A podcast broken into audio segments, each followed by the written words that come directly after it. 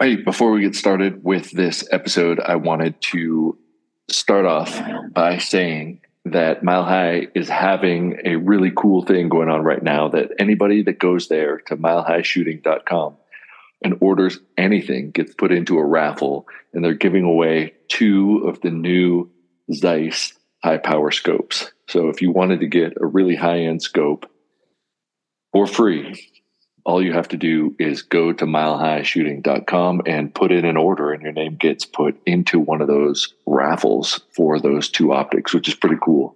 They're my local gun shop and i go there for everything anyway. They've always got great deals on ammunition and they only carry the highest end equipment out there. So if they carry it it's good. You don't need to question it. You just have to decide what's in your price range and get it and go. They carry reloading supplies. They carry Alpha munitions, brass. They carry Lapua brass. They carry Berger bullets, Hornady bullets. They carry loaded ammo. And right now, I'm a big fan of the Federal that's loaded with the Berger bullets. They also carry Voodoo. They carry Accuracy International and a bunch of other stuff. But right now, I would recommend everybody go buy something there just to be put in for one of those optics because it's not every day that you get put into a raffle for a really high end scope and run um, a chance at scoring one just for buying something that you already need. So go to milehighshooting.com and do that. Now, Team AccuFire, they support this podcast too, and they've been doing team matches all fall. Right now, they're at the Wilson match and they're helping out with that because they're one of the sponsors, which I think is really cool when companies go out of their way to sponsor matches that they like, matches that they support. They put huge amounts of prizes on the prize tables, but they also go and either shoot in them and or volunteers ROs, which is pretty cool to see people walking the walk. Uh, they also have high quality, affordable optics, and so if you don't have the budget to buy something like a Zeiss or a Zero Compromise, and you want something that'll work and be much more affordable. Uh, I've been beating mine up, my Atro. I've been using their digital digital uh, rangefinder, uh, not rangefinder, the digital spotting scope, and um, testing out some of their other optics, and feel like for the price point, they're hard to beat. And so go to accufiretech.com and check out their offerings. Now, today I talked to Boyd and we talked for a couple of hours. Um, Boyd is an awesome guy. And although I don't say it till the end, really, I, I really think that the fact that he shoots every discipline and cares about every discipline um, and is a high performer in them. I mean, he, he's um, understated in how high he can perform in all of those disciplines, despite the fact that it seems like every weekend he shoots a different discipline. So instead of specializing in one and becoming very, very, very good at one at the sacrifice of everything else, he is able to perform at an extremely high level across the board and continues to go out of his way to look for weaknesses and compete in areas where he struggles rather than just areas where he succeeds. I think he has never I've never I've seen him all over the country and I've never seen him not smiling and not helping people. And if you see him and you don't know him, um, I would encourage you guys to go up and talk to him because there probably isn't a nicer shooter out on the competitive circuit doing all styles and testing equipment and just being a part of something that he loves and enjoys just for that pure reason alone. Um, and I was really excited to talk to him about anything that he would be willing to talk about. But specifically, I've been talking to him a lot recently because one of my goals in 2023 is to compete in the big air gun competition that takes place in Utah. And it's a five day match and it's an international level of match with, with many, many countries come. I think something like 18 countries come and compete. And to me, that's really fascinating and interesting. And I think Boyd is one of the people that I trust because he puts his money where his mouth is. He gets firsthand experience and kind of sees the bright side of everything. So I hope you like this. Um, if you liked it, reach out to him and and say something or uh, give me some feedback.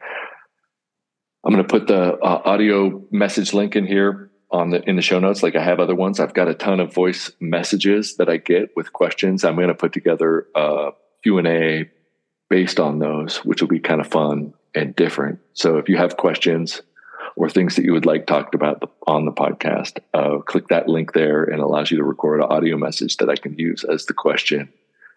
Uh, play it and uh, you know talk about it on one of these upcoming Q and A episodes. So let's let her rip. But pretty much all the matches out west, I can kind of picture you there.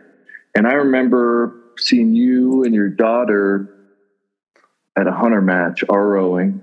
And I remember seeing you at like NRL matches and then at Cameo and then at the Guardian and then uh, at the Nutsack. And I mean, everywhere, everywhere I go, no matter what style of shooting I'm doing, like you're there. And then like I get to know you and I think like, wow, you know, there, there aren't that many people who really invest their time left and right at their main kind of uh, niche, you know, like, like they, you know, a lot of shooters, they get a rifle, they want it perfectly calibrated and tweaked and any little hiccup or sneeze, you know, they worry about that stuff. And then other people are like, man, I just like to shoot and, and and and you know if you're good then you're good with everything so i think like man that guy Boyd is pretty fucking cool. He's always smiling. He's always psyched.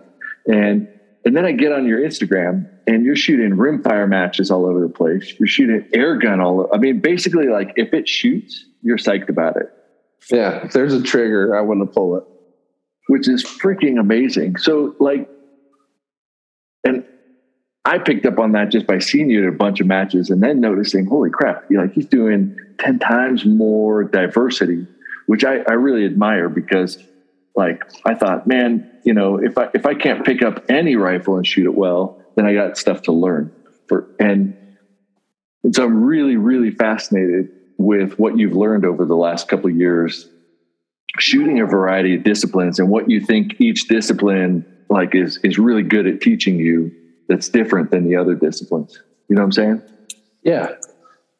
so I think the first thing I've learned is that you it's difficult to cross all those disciplines, right? Like I I feel like my skill set has dropped in one specific area uh, because I'm not heavily focused. So, for example, last year I shot the, the vast majority of matches I shot were the uh, rimfire 22x style matches.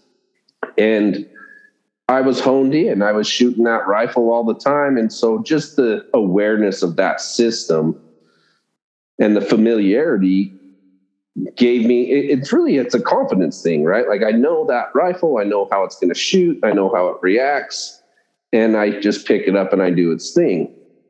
And that's because of my i don't know addictive personality it didn't there wasn't enough of those matches to keep me fulfilled constantly with it. And so that's why i seek these other matches. Um, but that's what this year has shown me is that because the diversity is there everything does suffer a little bit right? So uh, and it's because the systems are are so different but so similar. So a lot of it crosses, right? A lot of the the fundamentals um, are there, but that might be one of my biggest weaknesses is the fundamentals because those fundamentals are more required in of all the disciplines I, I shoot, I would say those are more the most important in probably the hunter series.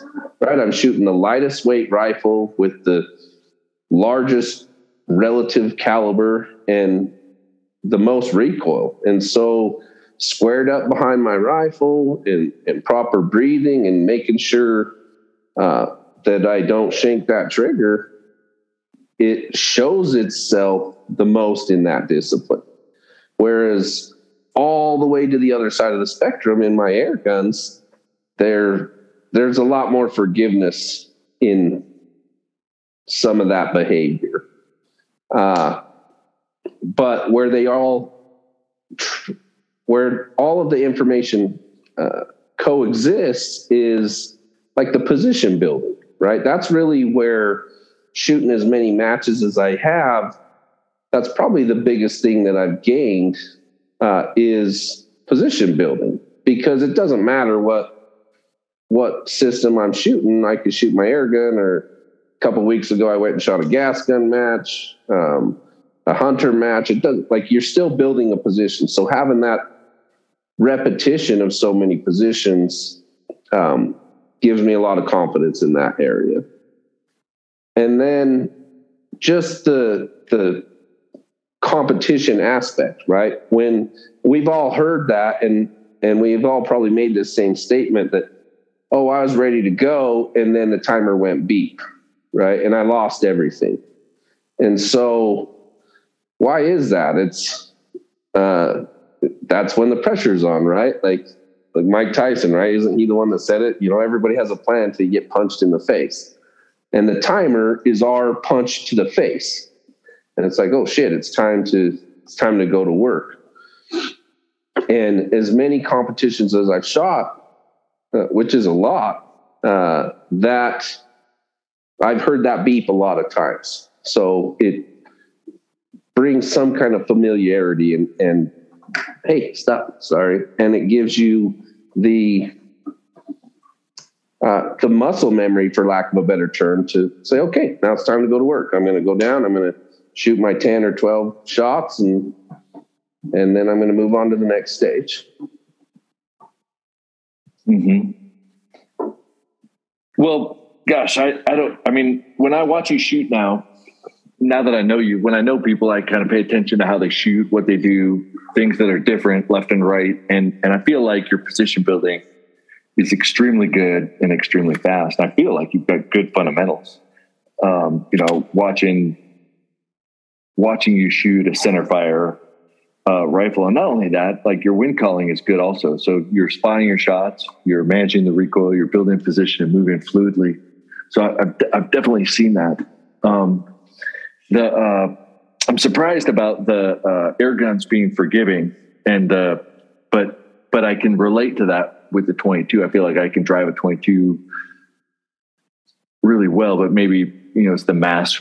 Maybe it's a mass recoil uh, issue, but but for whatever reason, because I haven't I haven't done um, any of the NRL style competitions. I've gone to a couple of the um, NRA silhouette matches yeah. with the 22 and those are freaking hard.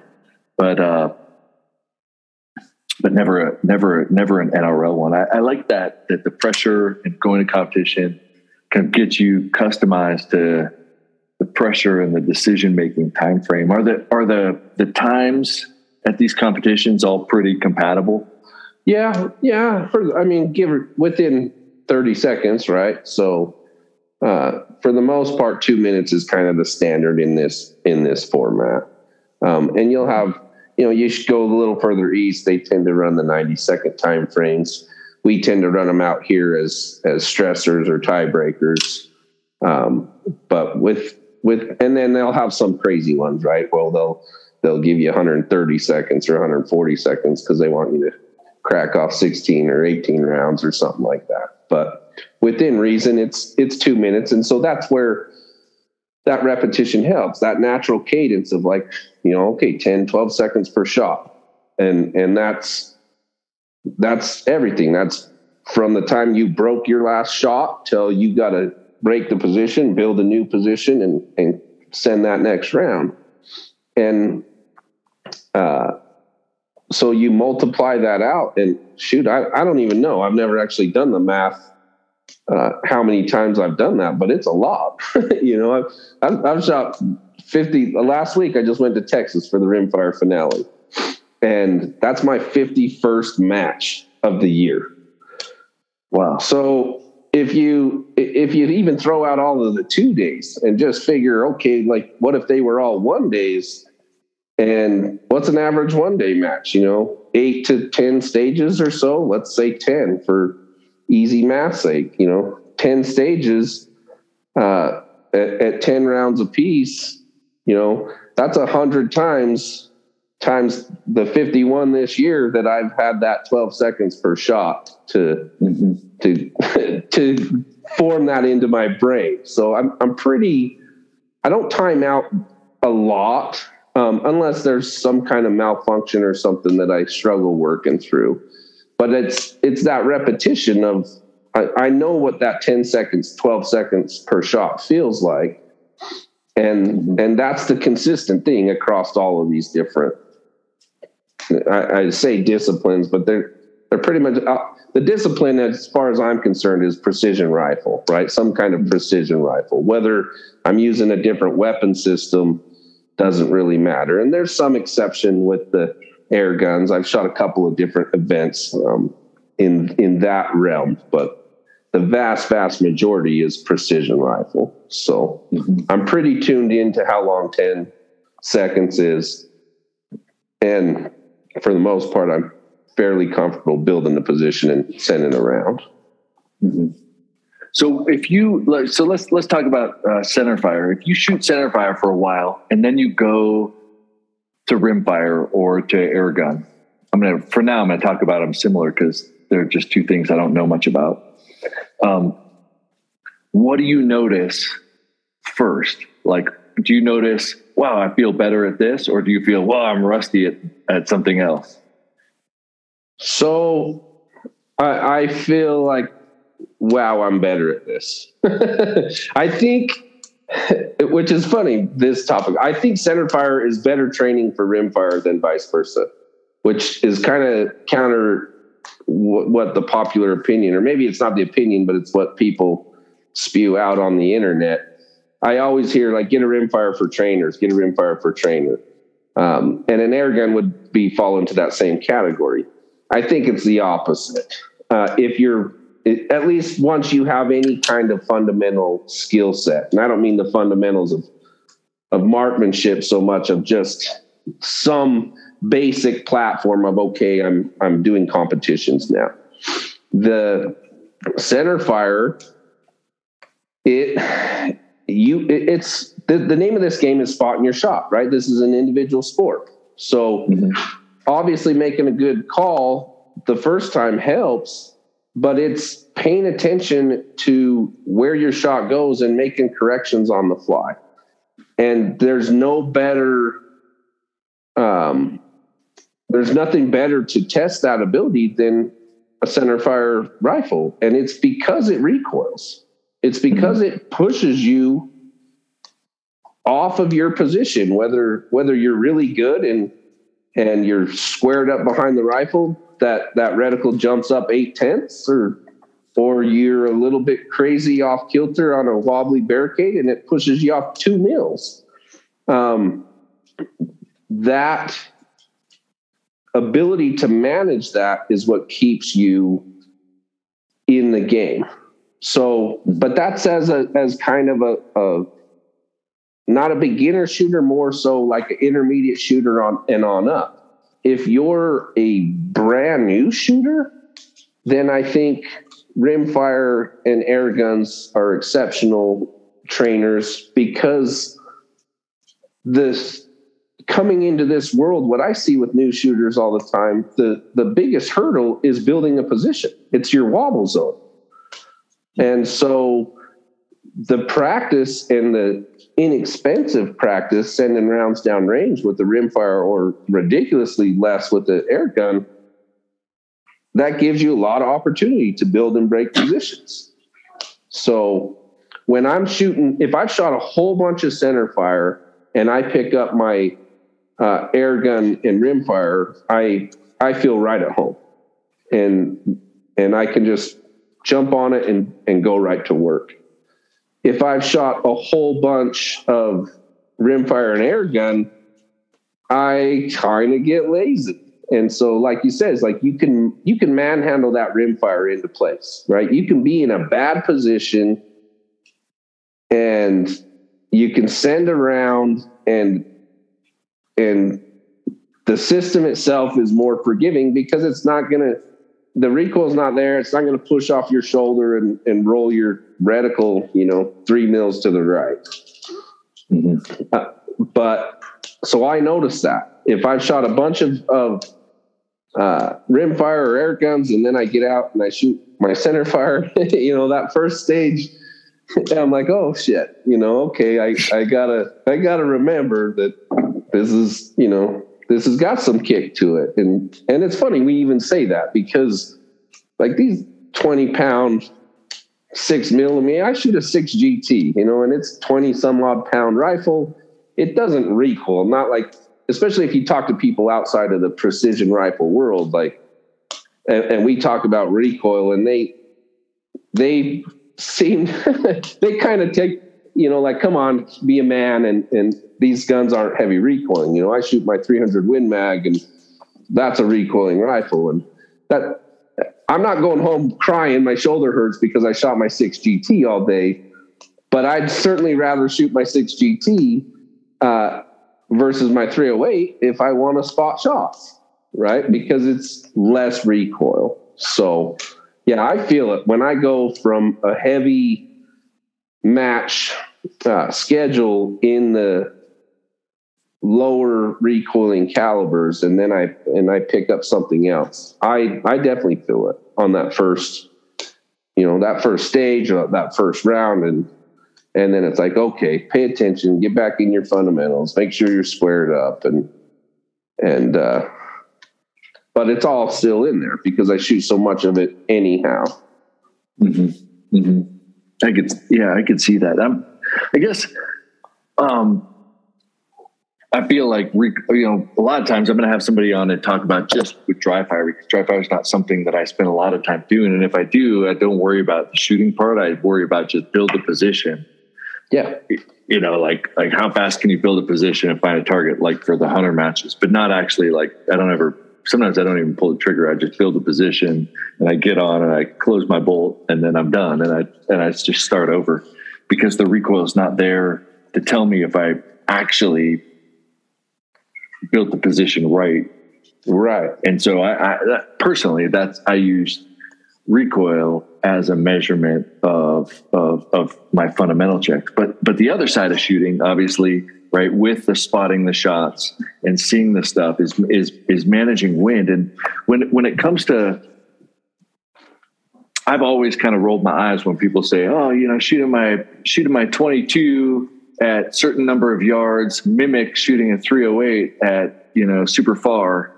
And I think, man, like I I can't bridge that gap mentally because you know you're really only shooting your rimfire at 100 yards, and and what happens between you and the target at 100 yards is a lot different than what happens to a bullet for a 308 at between you know you and 800 yards of the wind. You're going to feel that close wind easier on yourself, so you're going to have a better idea of wind speed and direction um, and then the time of flight and all, that stuff. But on the other hand, you know, I haven't spent that time to really try to bridge the gap between, you know, how do I think about wind? For me, it's it's always wind past 300 yards that I think about, right? And the way I talk about it and think about it in my mind, I never really translate that to inside of 300 yards. Uh, and then breaking that down into a, a, very small, easy or low BC or however you would want to describe it, you know, the it doesn't take many miles an hour to move um, a 22 bullet a decent amount. So when it comes to like gun number stuff, I haven't even started to think about how I would even verbalize that. But um, I remember a talk once with Jake Vibbert, and he said that when he was learning to spot like his trace while he was shooting, you know, to watch the bullet go in, he took out like thousands of rounds of rimfire because you could see those bullets a lot easier. And then um, that was one of the things that I did do a couple years ago is just go, you know, bring 500 bullets and get a strong prone position, pick something far away, and try to watch the the round. You could see a 22. Like it's not even traced. You could watch. The, yeah, you're watching the projectile. Um, is that what is that what you do for rimfire and for air guns? Can you watch the Can you watch the round actually go through the air? Yes. Um, and it's it's easier with the air guns and uh, and it's the color of the bullet. It's actually easier with the rimfire depending on which brand of bullet. You know, if you shoot like Tenex, it's a silver bullet, and it reflects the light better, so it's easier to pick that up versus you know like the darker projectiles. But it's funny because we we talked about that you and I in the past, and I as far as the rimfire and wind, um, I I think that's a huge advantage is the wind, and and in fact that that ballistic scaling is what it's called. That's that's what actually got me into this world at all. I saw some video, some guy in Finland talked about ballistic scaling, and it was just that, like how to train. I think the video was something like how to train long range sniping with your rimfire. And I'm kind of a math nerd, and that that like that intrigued me ballistic scaling and it's exactly that. They talk about a 308 versus a a rim fire and it's it's roughly 30% and that's pretty cool and and it goes both ways in elevation and in windage. Um and i started in my long range stuff was in a 308 and so i was pretty familiar with that and and i found that fascinating back to your point as far as gun numbers and and and the fact that you're you're not you don't really have changing wind conditions in that 300 yard range like you would at a grand you know mid range wind far range wind and they could be going doing two different things. And i would agree with that. However i shoot in, in the rimfire world and especially at our local you know you know i live out west and and my home range is at the mouth of a canyon and it's windy. It's oh. windy as hell. And it comes down that canyon in the morning and it goes up that canyon in the afternoon. And then it's a, uh, a range that has a lot of different bays. So there's berms everywhere. And those berms cause that same havoc. And so you're, you're on the firing line and you, I can feel wind I lost my ear. I can feel wind coming at me uh, from my right, but that wind, if I'm close to the berm, that wind will come up over the berm and then circle. And so if if I'm close to the berm, I've got a right wind on my face when I shoot, but I got a left wind pushing the round at the uh, at the target. So what I have to pay attention to it. And the bigger factor is back to the BC. The BC is so terrible in comparison that a very small change, a one mile an hour change in the wind, has a great impact um, on my projectile. In the center fire world, I worry more about direction of wind than I do speed of wind. Because from my perspective that's where that's where I screw up more. That's going to have as big or or bigger impact on the path of my projectile. Um, in the rimfire world that's the same thing but the the the low bc um, has a has a direct correlation with that wind speed also. And so one miles an hour, two miles an hour is really going to push that projectile a big distance. And then in air guns, that's even amplified that much more. It's uh, the projectiles that if I'm shooting a slug, uh, uh, considered a high BC slug, the, it's about half the BC of my, you know, my rimfire, my 22 LR. So everything is like I got guys shooting rimfire, and I'll shoot my air gun in rimfire matches against rimfires. And everyone's out there, oh, I'm five tenths of wind and I'm a mil. And if I'm shooting a mil, I got a wind, and that's my low wind. I might be a mil to a mil eight. So my wind bracket, even if I pick the middle of it, eight tenths, I'm still up there at at a mil four and the target I'm shooting is seven tenths wide.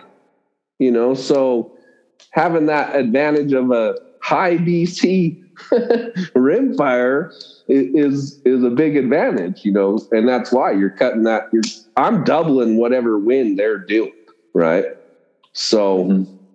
uh, wind is is different. I agree with that, but that's the huge. That's a big thing about shooting rimfire. Is it it does only give you, to your point, it it gives you the ability to pay attention to the wind near you, but it forces you to pay attention to the wind. Mm-hmm. And so if you're a beginner again coming into this sport, um, there's time for you to learn, okay, I need to pay attention to what the wind is doing downrange. Let's at least start by identifying what the wind is doing at my position. And and it's it's critical to building that skill. Like okay i'm i just sent that round and now i really need to be attentive and and feel that you know i feel that hair on my neck or i feel that blow up against my right cheek and i feel that wind building. I i better make an adjustment to my uh to my hold even only going out 100 200 yards Mm-hmm. So, is that something that you learned by going to competitions or training, or is that something that that is pretty common to talk about um, among among rimfires, like the the constant, um, you know, using all of your senses to detect the subtle changes right on site? Because I noticed that um, when when I when I do the assessments, one of the first things I do after I show people how to refine some of their wind gathering techniques is is I just I hit a stopwatch. They don't know I'm timing them, and so people listening to this, they're going to go, "Oh, I know what he's doing now." But um, but it's, but it's it's pretty funny. It's it's one of those like just deer in the headlights, or you have no idea the impact of time and decision making in terms of like this is important like when you do certain things it's it's important in context to when you do other things and, what i mean is i'll say all right this is what i want you to do to refine your wind call. And, and I just want you to practice this, is usually day two, if it's a wind thing. And I'll find a way to say, all right, I, I was watching how you did your wind. And, you know, let's say somebody licks their finger and they holds it up and they, they say, all right, I think it's 15 miles an hour from that way. All right, I'll shoot this way. Uh, I guess I'll just hold a mil. And you're like, all right, cool. Um, and you probably aren't surprised that, that they miss a lot. And then you say, all right, well, you know, let's pull out your Kestrel and let's walk through just how the Kestrel works and how you could optimize the Kestrel to give you a better idea where to start. So we do that. And out here in Fort Morgan, kind of like where you're at, you know, the wind in the morning um, is coming from the west and then it whips around during the day, it kind of makes a 180 degree, and then it comes down from the east kind of depending on the storm cycles because it's flat. And so the hot, hot air and cold air are mixing, but then it, it reverses in the afternoon. So if you made a wind call 30 minutes ago, it's going to be different. It's going to probably be different by 10 or 15 degrees and, you know, several miles per hour. So, all right, you know, there's, let's find your targets and then you're going to shoot them. So I have them do the wind call.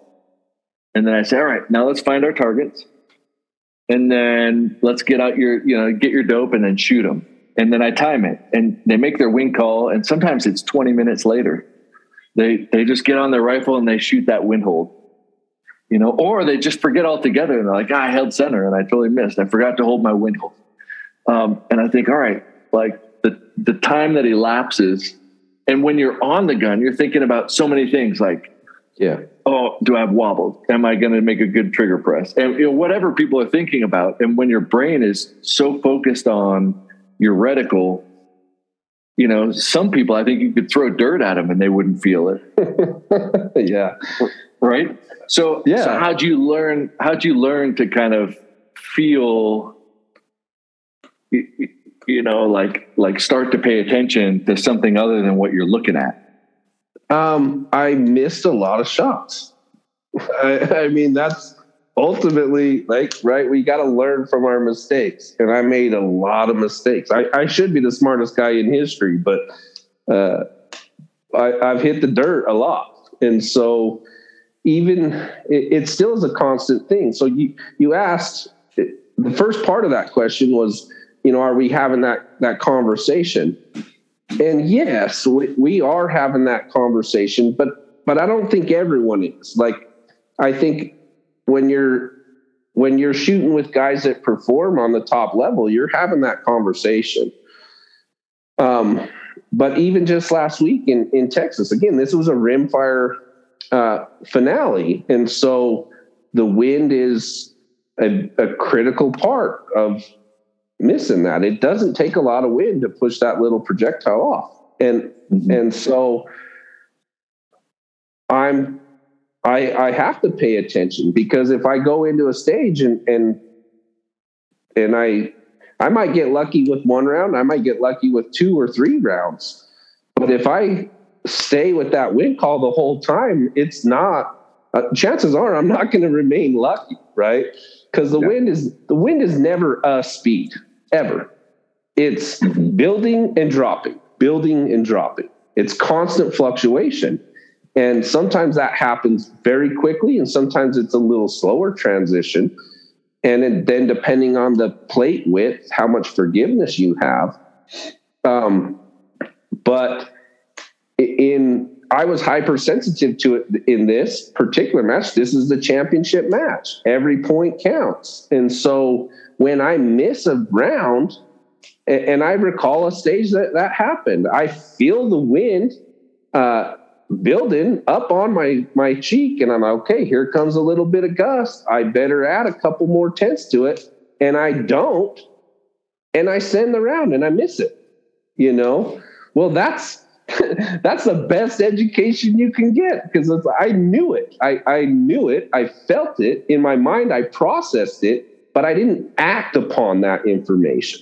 And it, I paid the consequence for it.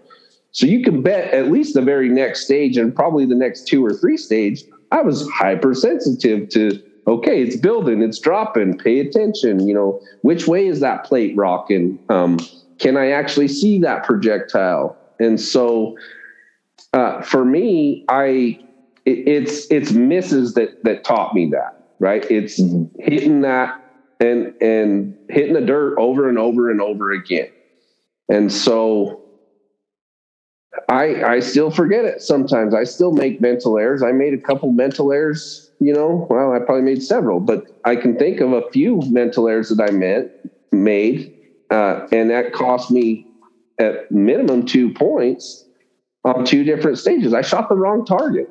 Right. I hate. I'm I'm okay missing something that I screwed up. Um, but for some reason, I hold that kind of miss to a higher standard because it's just a complete mental error, right? Mm-hmm. And and what's frustrating is I hit the targets, you know, but they were the wrong targets, and so and I'm staring at it, and I, you know, it's like you said when that there's so much going on in your head. Like, am I okay? Is my wobble zone good? Am I on the right wind pulse? Is my left? is my my rifle level? I got a good trigger squeeze. Uh, squeeze. Am I breathing correctly? Um, there's a lot going on, and and so if I have to mentally process all of that, uh, something's gonna something's gonna gotta give, right? And that's why the repetition helps. That hopefully those processes are subconscious.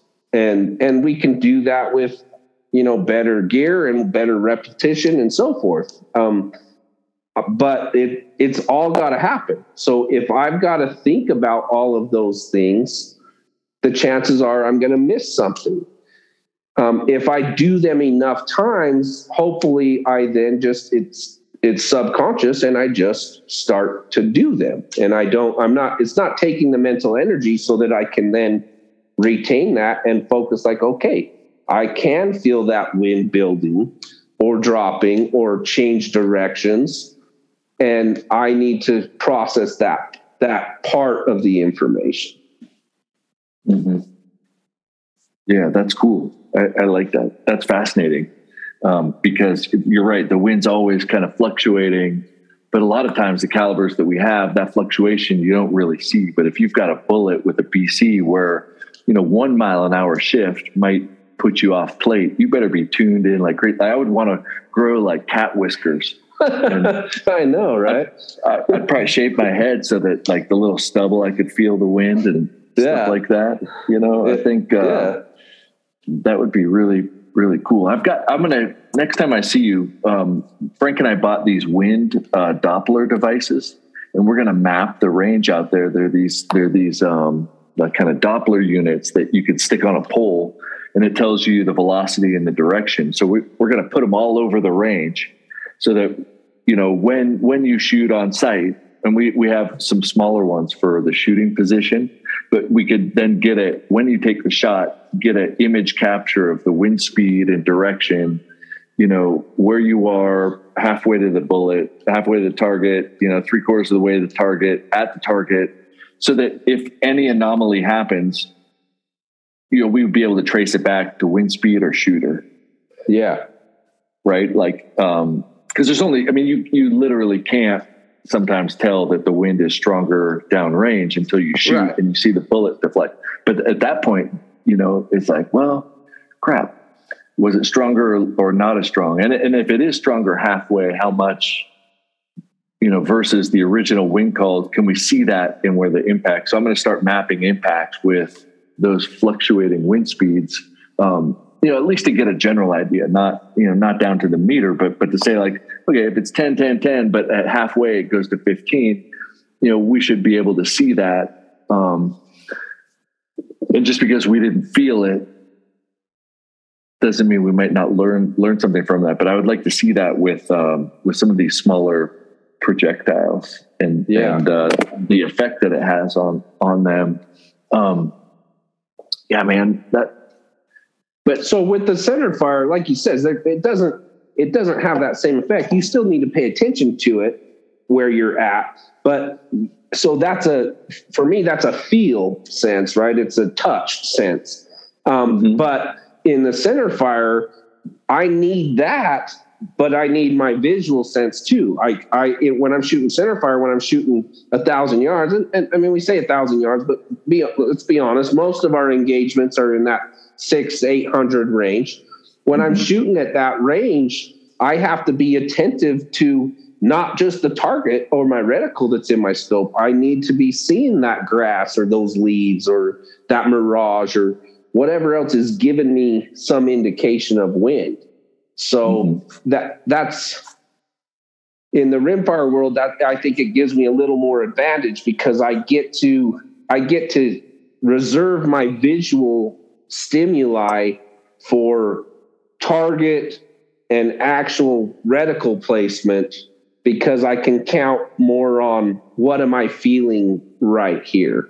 Um, and again, if I'm shooting out in, in the flat somewhere, I have that advantage. If I'm shooting in any kind of range that has berms, then it goes closer to mimicking the center fire, where I, I need to start paying attention to downrange as well. Mm-hmm. That's cool. So you guys have I, I, my understanding is that for the for the airgun world, like maybe one of the biggest competitions in the world in Utah once a year. Is that right? Yes. Yeah. And and so like you know I I love goals and I love trying you know I like shooting and um, one of my goals for 2023 is to get an air gun and shoot it enough that I could just come have fun. You know, I'm not going to go and say I'm going to win it. I'm just going to shoot it a lot here till I understand how to shoot it, and then just go participate in that. It's it's like five days of of shooting. Yeah. Right. Right. And um, so I've never I've never been to an event like that, and I and I I don't own an air gun yet, but but hopefully you know in the next couple weeks um, I'll get one.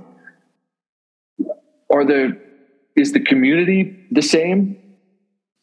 Could you uh, take them in and out of, of, of each other's competitions? Is the attitude at the competitions the same, or, or, or do you notice that the atmosphere is different in different styles? So, in, in different, the short answer is yes, but that's not that's not entertaining enough, right? So the the the RMAC is a is a world class event. So is the attitude of the competitors the same? Um, arguably, yes. Uh, is the atmosphere the same? No, because that's that is a worldwide competition, and so the atmosphere there is amazing, right? Like it. The, the, that's what got me into it. So the the guys down here at Utah Air Guns are friends of mine. I, I met them several years ago, um, shooting in the rimfire kind of series because air guns were allowed, and they're just they're just all around awesome people, and so I tend to gravitate towards those kind of people. And I became friends with them and and we shot air guns. And back then I was heavy into rimfire competition and I shot their air guns I'm like man these things are they're they're cool but like okay they're they're just cool you know I I didn't I was so focused on competing with rimfire and of course I'm at that time I'm trying to get something uh, I'm trying to build my system up into a professional style or, or high end, you know, gun. So it just it wasn't on my radar so much. Well, I as the years progressed, I I like to RO matches. I know you RO a ton of matches. Well, why do you do that? Because you're giving back, right? It's fun. We take from this world. It's good to give back to that this world. And so I try and volunteer and, and RO my fair share of matches, or maybe even a little more than that. And this event comes up, and and I can't remember they they had a post, and of course these are my friends, and so I follow their Instagrams, and so I wrote reached out to Justin. I'm like, hey, I'll I'll come help you out. You know, I I'm fortunate. I have a flexible schedule. I can do a lot of work from my phone. So yeah, I'll, I'll come down and help you out for this uh, event. And I didn't have really any, I didn't know about it. I didn't have any understanding. I just knew like, oh, this is a really big air gun event. And I get there and the, dude, it's amazing. The atmosphere is so big. There's last year we had 13 countries. Um, that was the first year that I actually competed. The year before that, we were still coming off of the COVID, but I think we still had like eight or nine countries at this event. So you got people from all over the world. And then it's a shooting competition, but it's not just specific PRS. In fact, that is one of the smaller, or it's only one piece of the event. They shoot four different styles of shooting across this event. And and and I just had an amazing experience. I was so jealous the entire time. Like, like, why am I not shooting this event? You know, instead of I'm here ROing. So I RO'd the event. It's again, it's it's five days. It's four days worth of competition and then a registration and practice kind of you know train up day. And and then they go and have a huge banquet and and they give away lots of money and and they they raffle off all these prizes and they these raffles generate funds for charities. Uh, and it's just, it was such an amazing event. And I'm like, I have got to be part of this event. And that event ended on Sunday. And I think I made it till Tuesday afternoon. I went down and I bought my first air gun. And so, hey, so awesome. I, I, I shot it. Um, and I, for, I lost the train of thought what the original question was, but uh, oh, it was the people, right? And so mm-hmm. you've been to enough matches that in the PRS world um, and the NRL, almost everyone is pretty awesome. Um, there's a, there's an occasional douchebag in any kind of situation or any kind of event, but generally people are awesome. And what's awesome is that we're all competitive. We're all pretty highly competitive, at, at least at the at the top level.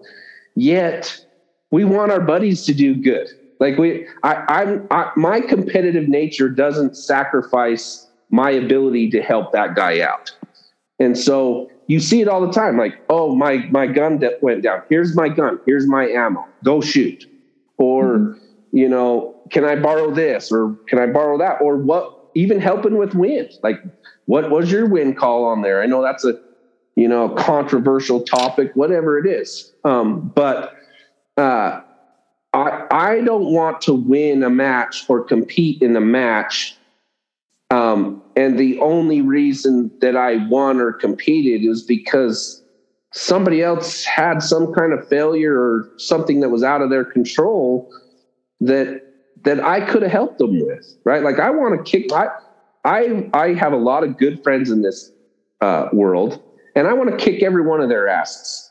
But I want to do it because I earned it, not because of you know something stupid. And so that I see the same, like competitors from all over the world, like sharing guns and gear and information so that we can we can elevate the entire sport. And mm-hmm. so in that regard yes it's it's very similar type of people. Now there's different events um and and the in the precision marksman event which is very similar to our world i saw that hands down some of the other events are a little bit different um and maybe not as much uh, in in the sharingness, but certainly in their willingness to help. That community is is awesome. So I would say yes, it's pretty similar from my experience. So they have precision marksmen. What what are the other styles? Or, or so there's uh, it, at RMAC there was four events. There was precision marksman. There's the speed silhouette there's the big bore, and there's bench rest. So, bench rest in the air gun world has kind of been well. There's two two big things in the air gun world: bench rest and field target, and they are traditional air gun uh, events, and uh, and arguably they're they're probably the biggest kinds of events, and at least as the most available types of matches across the world. So air gunning across the world is huge because there's a lot of countries where you know firearms aren't allowed and and air guns are. So that has a natural amount or a, a natural that adds to the natural growth of that style in those types of countries. Um, bench rest, you, I'm sure you're somewhat aware. You're you're shooting at a target. It's basically who can hit the bullseye on a whole bunch of targets, and it's a it's a whole different it's a whole different mentality. It's a whole different world um, it, as far as skill. Like it it. So I've only shot a couple of those competitions. I shot that one, and then I shot a kind of a, a trainer match for that, and then I shot uh, at EBR, which is another large airgun event uh, this this year, and I I don't perform at a top level, right? In those events. Now I made the finals, but I didn't like I didn't do anything super impressive. It's it it requires a different skill set, and and I I'm driven, so when I lose things, I want to get better at them um, and I want to try and learn. But it's a different style of event. Um, and then the speed silhouette is arguably the most entertaining, funnest event ever to watch. Right? It's literally a spectator sport, and this is a huge event, anyways. But like, there's there's television, you know, cameras there. You're recording it, and it's the crowd's hooting and hollering, and and it's fast paced and it's so much fun because it's head to head competition. And it's like a like a championship bracket system right? And so it it you go head to head and head to head in, in all of these different heats until it leads down to to the winner. And it's it's fun. It's fun it's fast and it's entertaining and and probably arguably the most entertaining uh, style of shooting to watch same thing. Like I shot in that, I got wrecked in that kind of shooting. I'm not, you know, I, I'm not trained to do it like that. Like I'm, we shoot pretty fast, but you know, we're shooting long range and little tiny things. Like, like we're shooting very slow compared to what these guys are doing. They're they're they're running through uh, through rounds very quickly. And is I mean, offhand? Uh, there are some offhand, um, but most of it is was not there. In like the qualifying stuff, there's some offhand, um, but as you get down to the championship bracket, you're shooting off of a bench. Um, Even the the silhouette stuff. Yeah, yeah, that's awesome. Um, so so go ahead. Yeah, no, no, I, I was just curious, like how they're shooting fast if the if the loading mechanism is different than a bolt gun.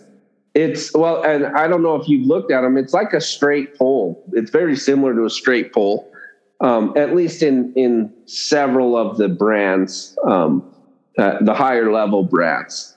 And and I mean, guys are running different techniques. Like guys are uh, some of the the the top competitors are young kids, right? In this world, not then they're not kids; they're young adults, um, and uh, they're they're showing us how they're showing us how to do it. And a couple of the top competitors in the arguably in the world, at least in these events, are both local guys here to Utah, and and they've kind of gone head to head with each other over the past several years. And one of their techniques, um, he actually pulls the trigger finger or pulls the trigger with his middle finger. So he never takes his his hand, his thumb and his uh, and his pointer finger are never coming off of the bolt, and, and he's just racking it down and pulling the trigger with his with his middle finger. Um, the other guy doesn't use that t- same technique. He has a different modified technique that works, but it's not it's not the same as what I'm used to. And and so I shot it at RMAC and I, I I didn't even make the finals in that event. I pretty much got obliterated. And so I'm like, okay, I'm going to buy, I'm going to buy and build a specific gun for this. And I'm going to come back and at EBR the, you know, seven, eight months later, and I'm going to do, do well at this. And so I, I, I did that. I, I built the gun specific for that. And EBR was in October uh, and I went down there to Arizona and I got wrecked again. You know, I just it's so different, and, and, I just haven't figured it out. And part of it is I don't I it's different, and I I've shot so many matches. I don't have a lot of downtime to be working on new disciplines and such. Um, but it's a it's so much fun, it, and even just to be there and to watch it, it's so much fun to watch that event because of the it, it, it because of the head to head thing. I think it takes our competitive spirit to the next level. So that's the third event. And then the fourth event uh, at RMAC is the Big Bore Challenge. And that's, uh, it, it's, we're shooting steel targets similar to what you would do in, in PRS, other than you're not, you're shooting a, uh, off of a bench, um, but you're shooting at a steel silhouette target, uh, kind of far away. Um, and I say kind of because it's all relative, but I think the farthest we had was like 300 yards. And, and it's caliber and power specific. So I think, I don't remember the exact requirements, but I think the smallest caliber you could shoot was a 35 caliber.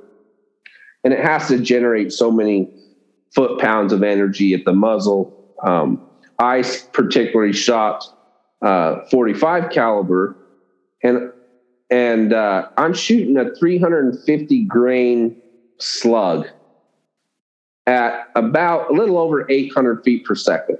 So that's pretty pretty close. It's a little more muzzle energy than like a 45 ACP.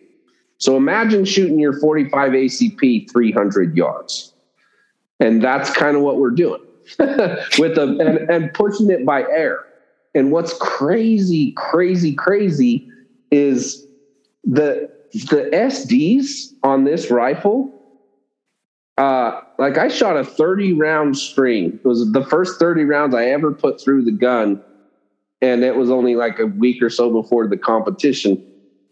And I had an SD of like three and an extreme spread of like five. Wow. Yeah. So that's the four yeah. four different kind of competitions events at that, and then they're they're intermingled, right? So you have qualifiers and and different competitions, and and it's it's four or five days of just an amazing atmosphere and, and good fun with a whole bunch of people that are like-minded people. That's awesome. So is this an event that, that you have to qualify for to get in? So it, it hasn't been in the past, um, but it's building to be that. Uh, gotcha. So they're still working through those solutions. I don't know if this year they will actually make it a qualifier event. Um, but it's it's reaching that tipping point that I would say in the future it's it, there's a high likelihood that it will be a qualified uh, qualified entry event. That's awesome. So I have a question about these now because I I know just enough to just ask dumb questions, but unlike center fires, well, there's a lot of things that are different, but you actually put sleeves in the barrel. So can you can you change the the sleeve in the barrel to go from one projectile to a different to be tuned up for these different events on the same rifle? Yes, and fairly easy. Um, that's a that's a lot of people do that, and um, it, it's really easy, actually. I mean, depending on which gun you're using and and so forth. Um, but we we had that case when we went down to to Arizona for uh, extreme bench rest. I, I got guys that are literally changing their they're they're shooting the same gun across four different days, and they're changing their barrel daily. You know, because each event might have different requirements, and so you can change them not only for caliber, um, but you can change them for projectile. So barrels tend to do better, like a different barrel with uh, if you're shooting pellets versus shooting slugs. Mm-hmm. That's interesting. And then because it's powered by air, there's got to be some kind of way to, or it's, is there a regulator on the rifle itself? to monitor uh, the to regulate the, the, the pressure that's filling the chamber or how, how do you tune the amount of air and how, how long does it last usually before you have to figure out how to put more air in it so that yes no and maybe and sometimes so it, it really depends on the, the rifle and it depends on on uh, what you're attempting to accomplish so like I have, I basically built a rifle setup for each one of those four events.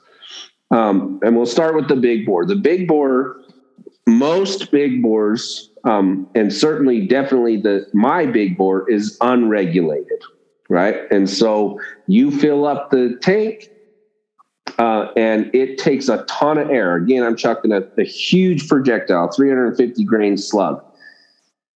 Uh, you're going to start, you're going to fill that PSI up to mm, 3000 PSI roughly, and you're going to take a shot. And because it's unregulated, it's going to send that shot. And if you took another shot, you have less pressure now. So you're going to have a different trajectory. Um, and in all reality, you could probably you, if you took if you filled the tank completely full, you could take your first shot and it's probably going to be not awesome. You could take your shots two and three are going to be fairly close to each other, and then shots three and four are going to drop off of the planet. Um, the way I mitigated that is I, and every competition is different, um, but I filled to a very specific PSI in between every single shot. So I regulated it externally to try and get consistency from shot to shot. That's for my big bore gun. The PRS style guns that I'm shooting, they're all regulated. So you don't got to worry about that. You fill up your tank, um, and they're highly tuned regulation, or, or most of them are, are dual regulators. And so I'm going to go shoot an entire stage, um, and then I'm going to go up and fill in between. And you wouldn't even need to do that. Uh, most, it's hard to say like how many will you get because it's so dependent on the tune of your rifle. Are you shooting slugs or pellets? How heavy? how long is your barrel, and so forth. So in my specific setup is what we're going to kind of refer to. And in my precision gun, it's a 22 caliber. I'm shooting light to maybe middle weight grain slugs. And I'm I'm not pushing the gun extremely hard. And I could probably shoot 40 to 50 rounds before I needed to fill up my tank. Now, again, I don't do that. I fill up in between every stage. It's just part of my process. Um, but you you could, you know, your mileage may vary. Um, in my so bench, you, how do you fill up the the tank? Do you have to carry a bigger tank? I do carry a bigger tank. So I carry an SCBA tank. Um, and for those of the, you out there that, that don't know, like it's very similar to a scuba tank or what a firefighter would would wear on his back. And I can fill those to like 4,500 psi. And so that gives me quite a bit of reserve. I can fill my gun tank eight or 10 or 12 times, depending on, you know, again, how, how much air I pulled out of it.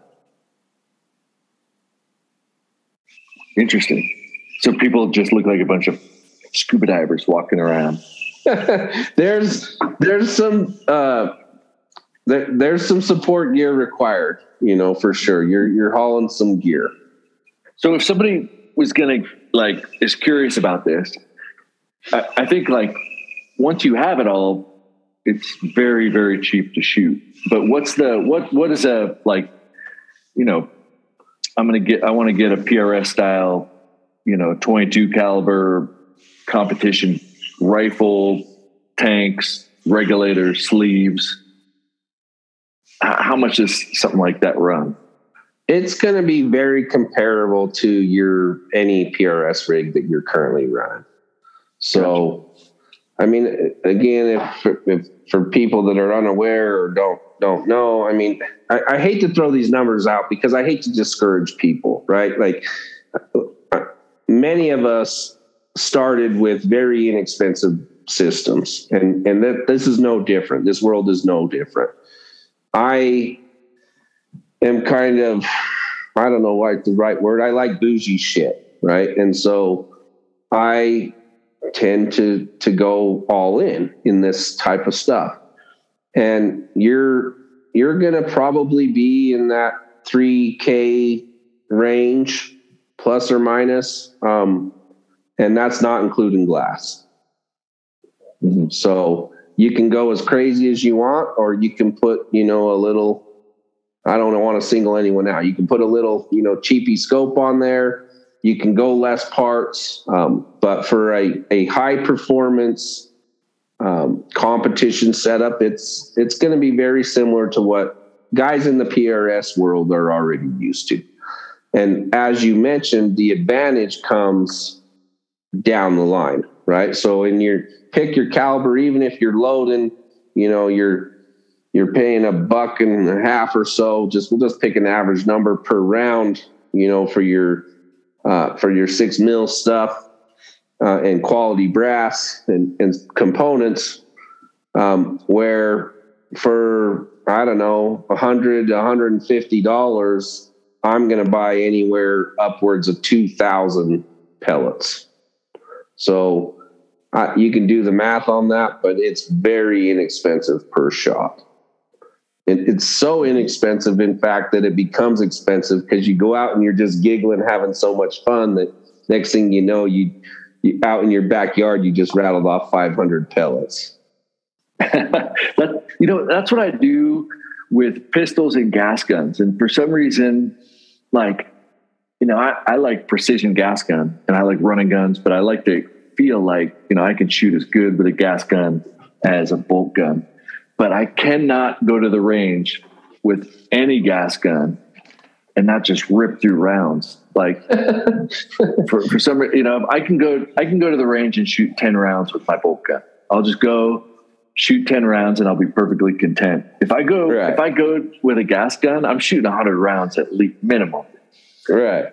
You know, and, and if I go with like a, yeah, if I go with like a PCC and i I'm like, all right, I'm going to shoot nine mil, I'll shoot 500 rounds. Like I just can't be like, oh, I'm just gonna go shoot a couple. Like no, man. It's like a case or nothing.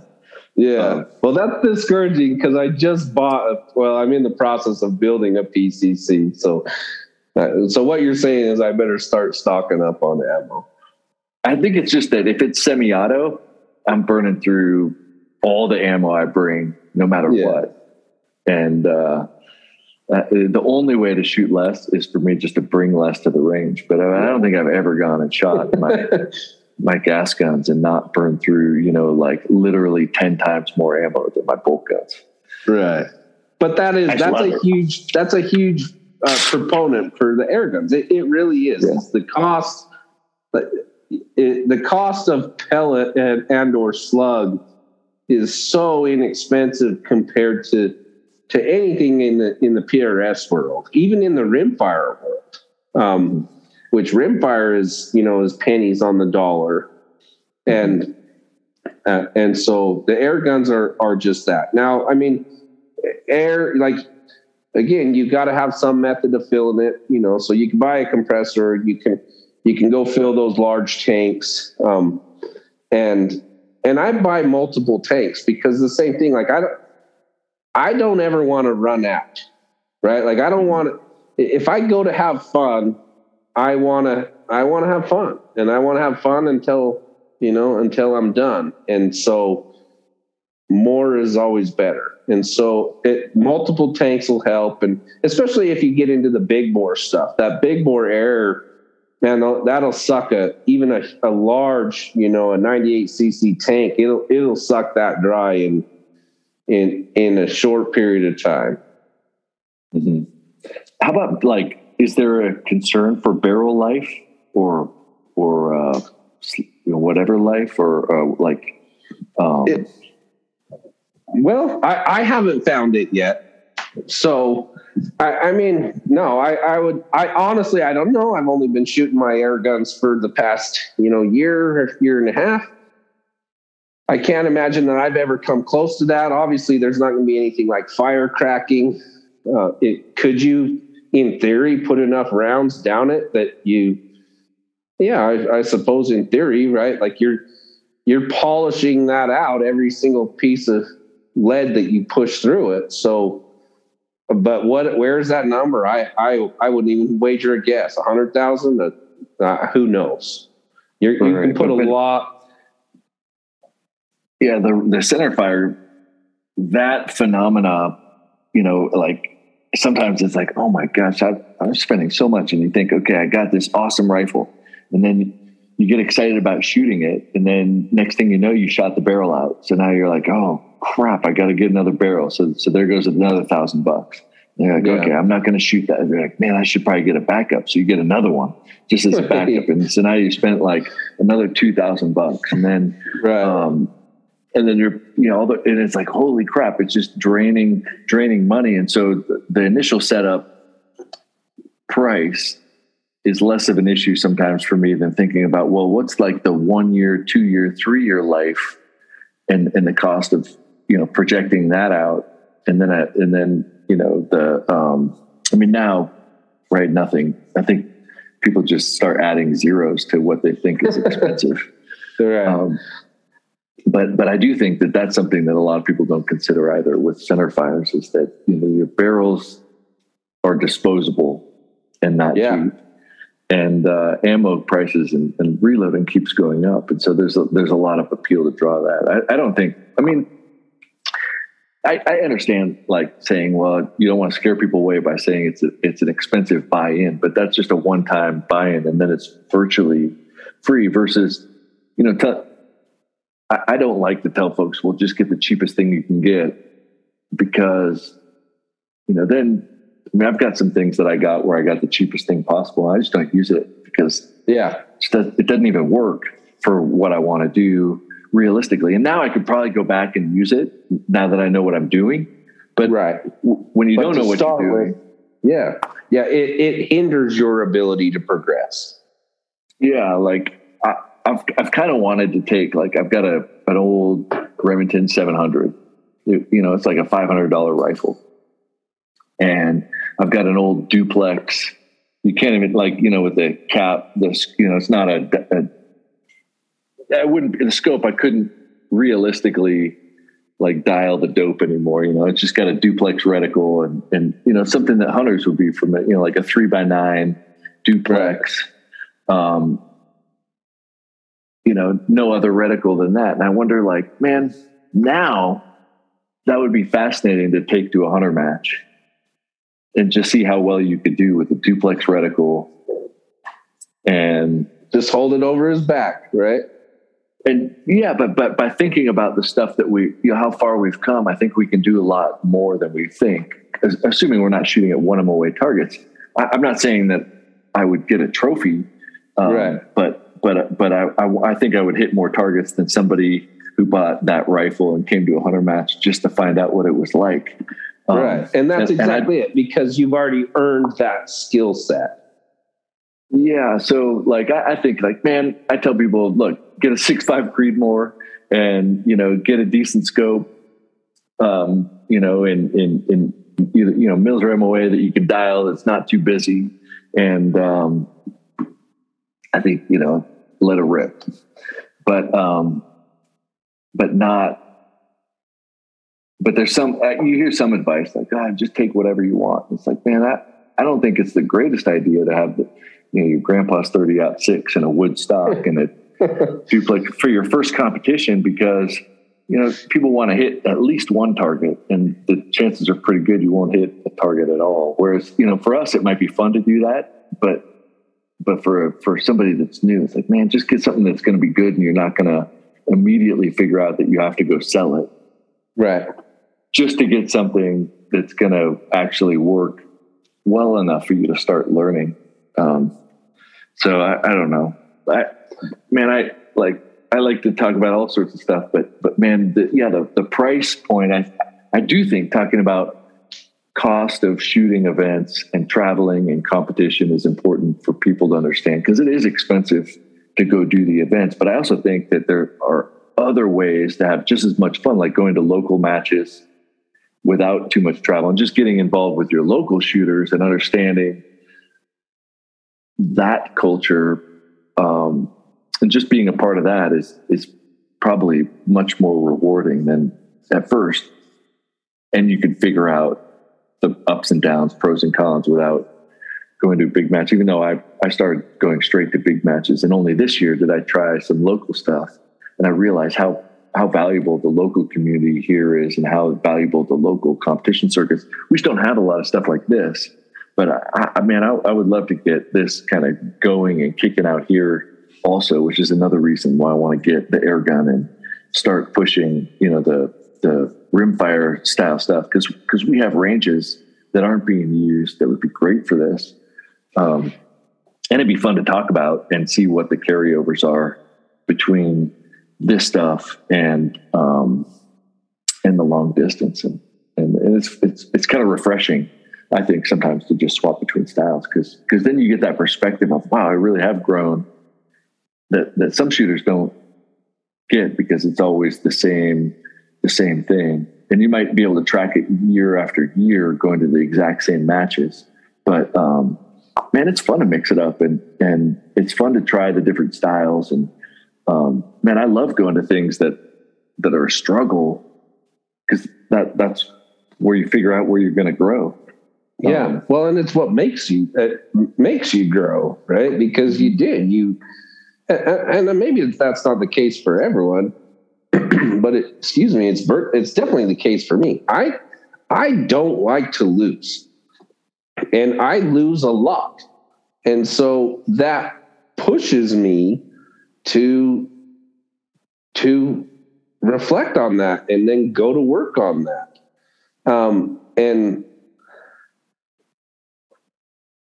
that i don't know for me that that's just the big the big part of it. It's part of that driving force right? Is i want i, I want to I, I want to win. And and it's not just win the match. It's it's i want to win the situation and so that winning could be finally figuring out or feeling that wind blow on my right cheek and thinking, oh, shoot, it's building. I need to hold two more tenths. that's a win, right? Like that education is a win.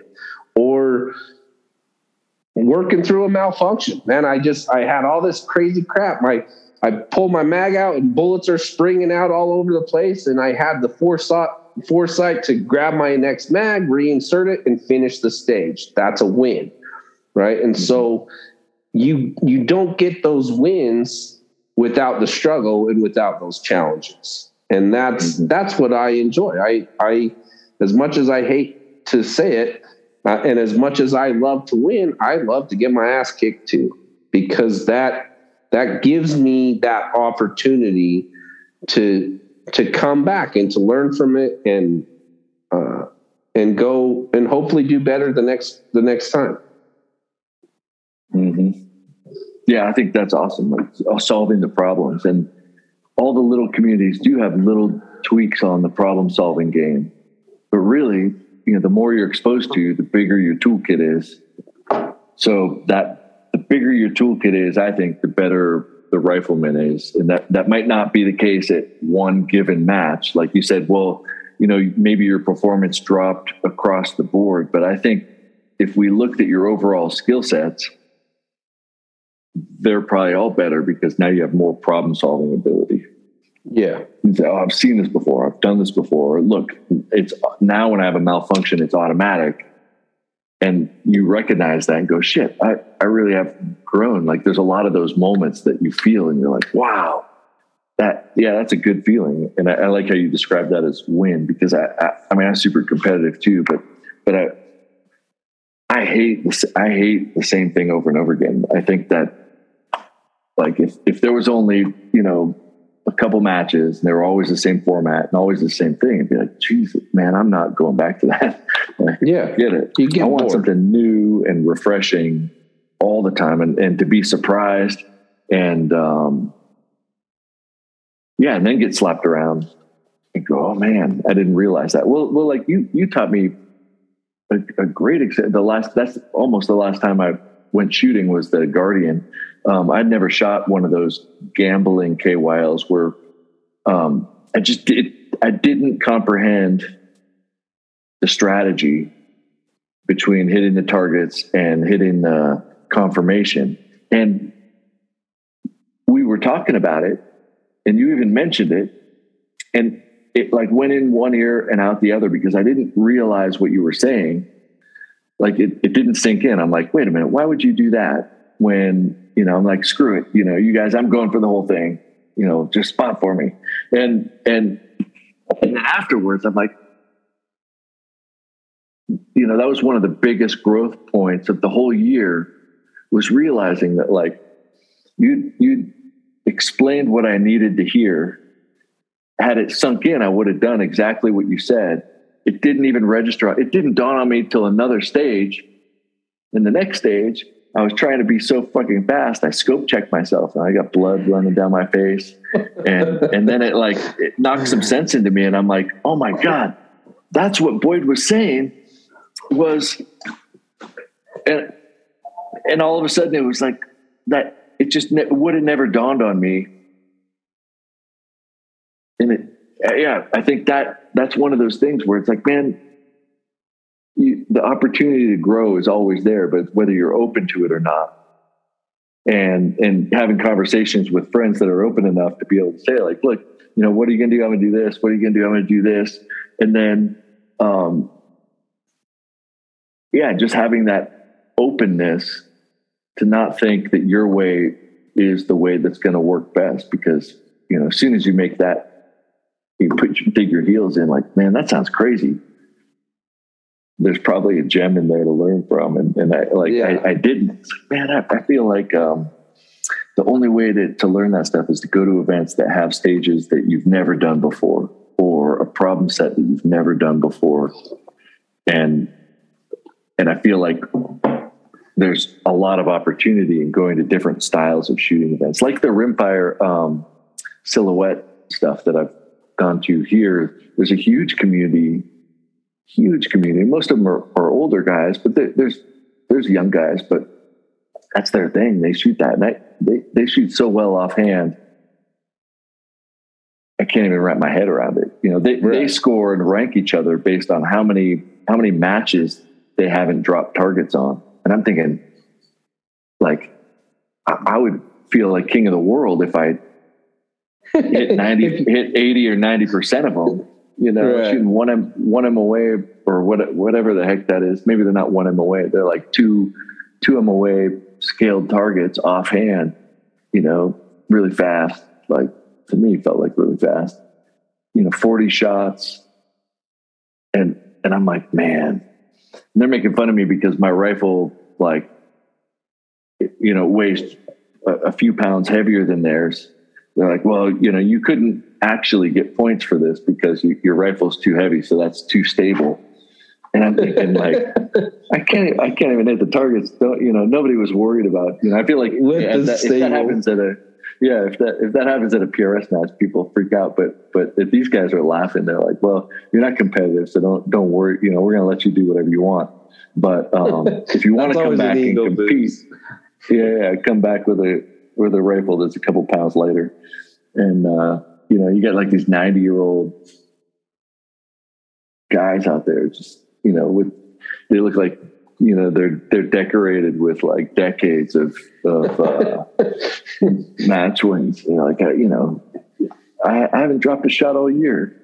What? Right. That's crazy. Well, yeah, and it's funny, it. like your comment, like so just this past week, and I was, you know, I went down to Texas, so I'm staying with a bunch of buddies, and and we're having conversations and like this, and and uh, one of them was talking about about just that, like getting gaining knowledge that like there's there's an opportunity to gain knowledge from everywhere, and and in this kind of world, um, we tend to value uh, the information higher coming from someone who our perception is that they're a better shooter and or whatever even on the internet like oh you've got 8 million followers so this guy must know what he's talking about. And then that the the counter to that is we devalue those the opposites of that guys who haven't won. Maybe they've only shot two or three matches or maybe they only have 10 followers on instagram or whatever the case is. But to your point that that that knowledge came from the from the being exposed to something that we're not normally exposed to. And so that's just it. That new guy he he just came into town he moved or whatever but he came from his local club where they do some wacky ass stuff and i don't know they're shooting off of a bouncy horse or something and and we for some reason have a bouncy horse stage now now his input has extreme value and so I think the key to it is just having that open mind and having that dialogue and communication because there's something out there to learn from everybody. Mm-hmm. Absolutely. Absolutely. Man, I'm super psyched. I think uh, I'm really looking forward to getting started with the airgun stuff. I'm really excited about seeing how the data overlaps with my craft data because I'm obsessed with numbers and right. and the shooting stuff, and then and then practicing the fine tune, you know, exposing those nuances, and then I'm excited just to go to more shooting competitions, um, shooting competitions in general. Um, what what's your um, what's your year look like coming up?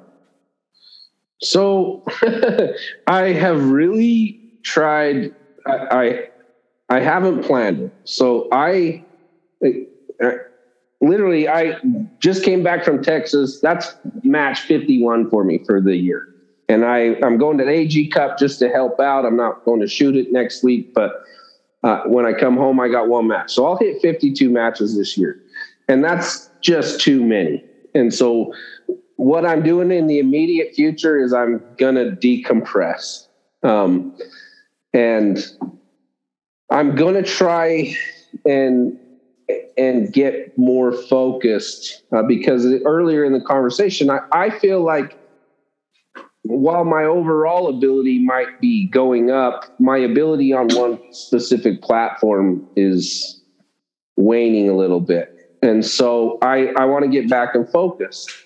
And uh, I have high hopes to, to go to Italy for the world championship there.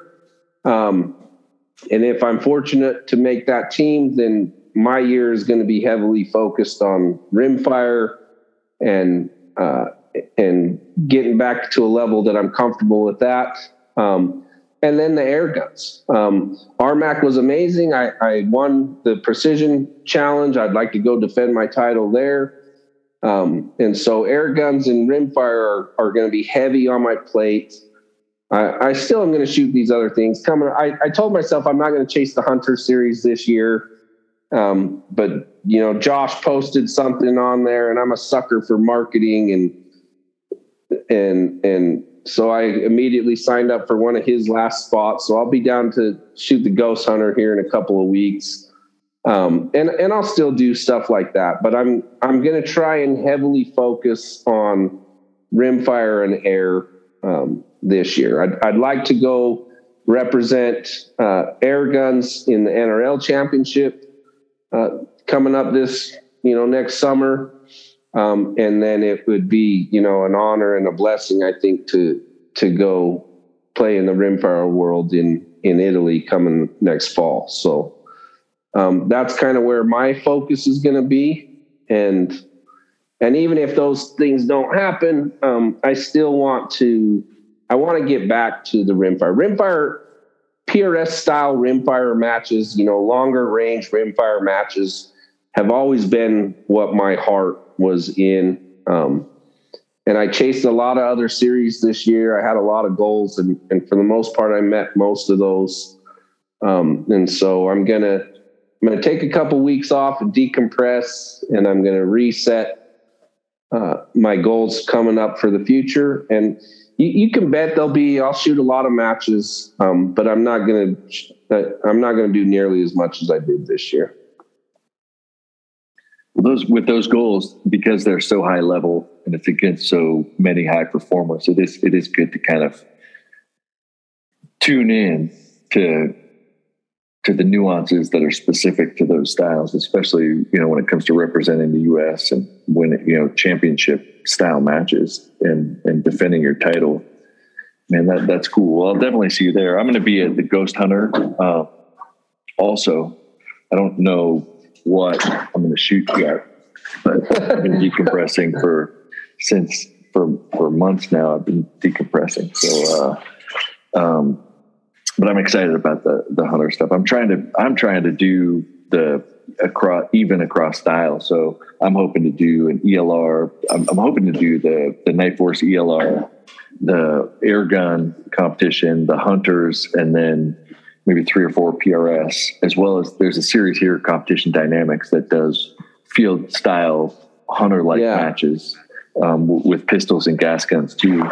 And so those are the ones that are kind of at the the core of of the events that I just love um, because they're they're fun, but I like the other stuff just to round out the skill sets and have um, and have that exposure to the things because PRS probably be my weakness in terms of you know the big styles. Um, I need to get out and you know maybe do three or four just to just to make sure that I'm current when I'm because now I'm coaching a lot and I'm helping shooters and uh, you know some of them want to get into that style. And i don't i don't think you know in terms of credibility there's it, there's something to be said for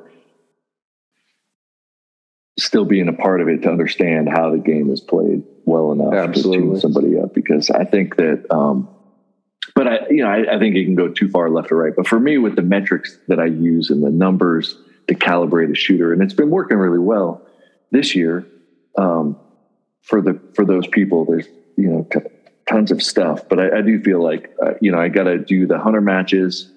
Um, I want to do the ELR because I, I, really feel like you know as I I'm obsessed with wind stuff and you know a lot of the wind as max ordinate gets higher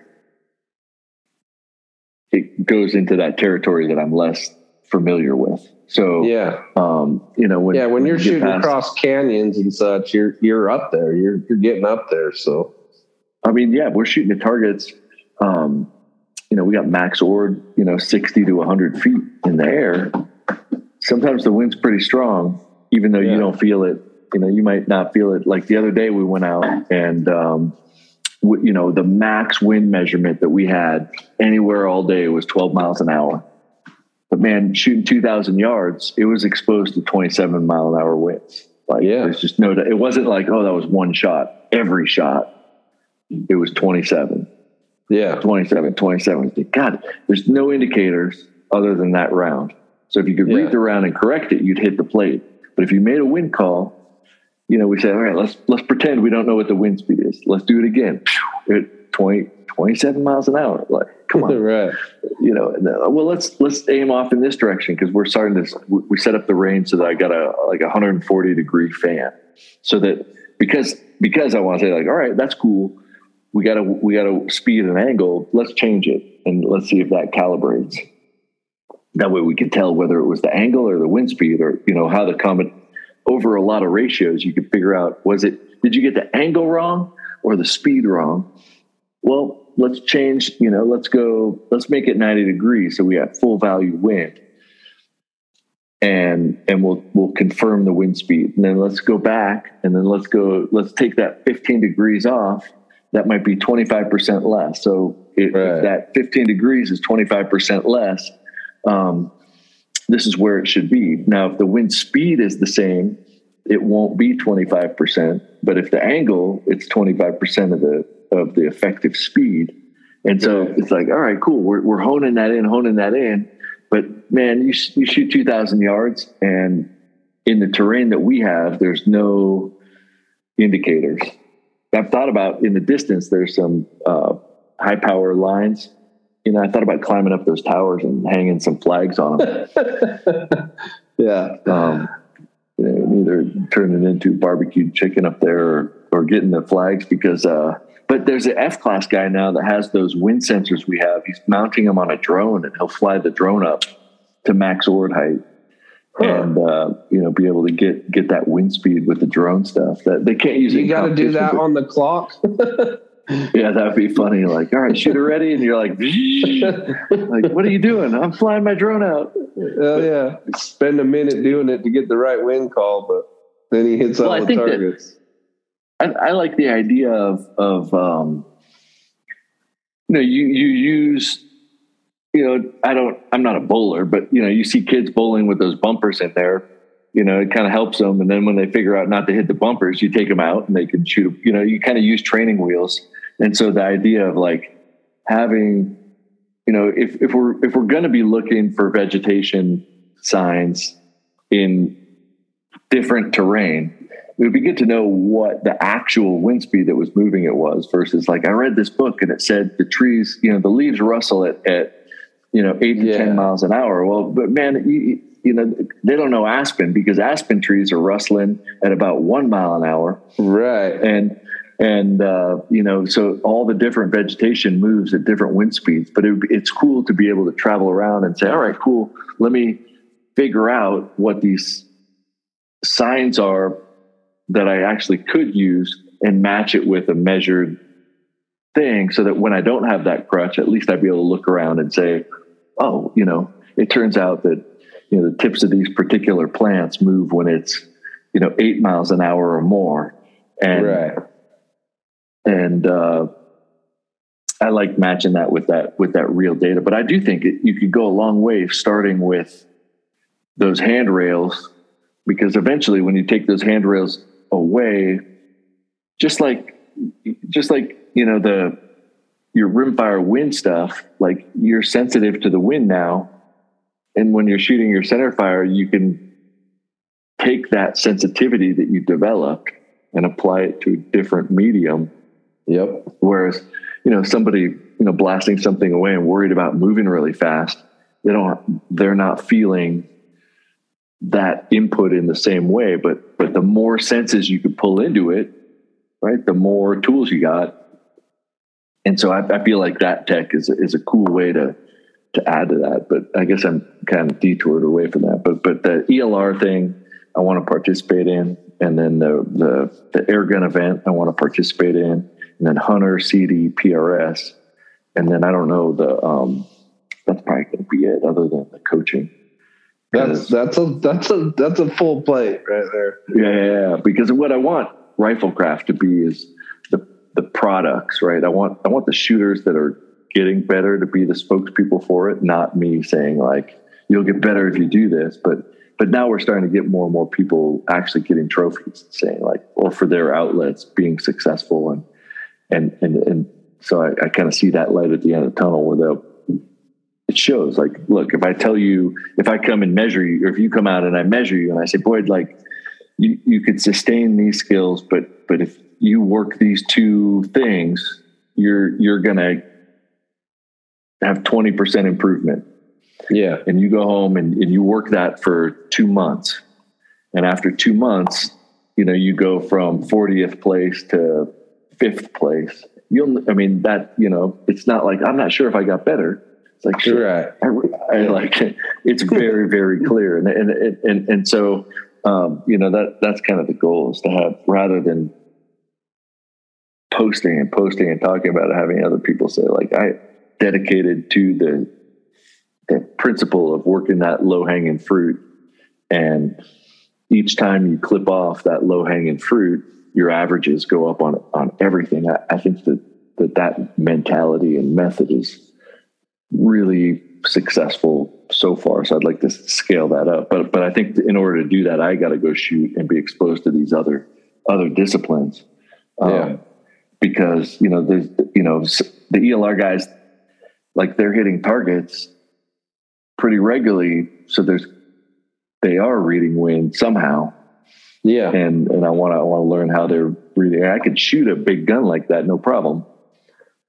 But if I have to make a correction on every shot, you know, there's there's room to grow there. And then the air gun stuff with the fundamentals, because you know, I think tracing everything back to the fundamentals and applied fundamentals while problem solving, yeah, is is really cool where it's at.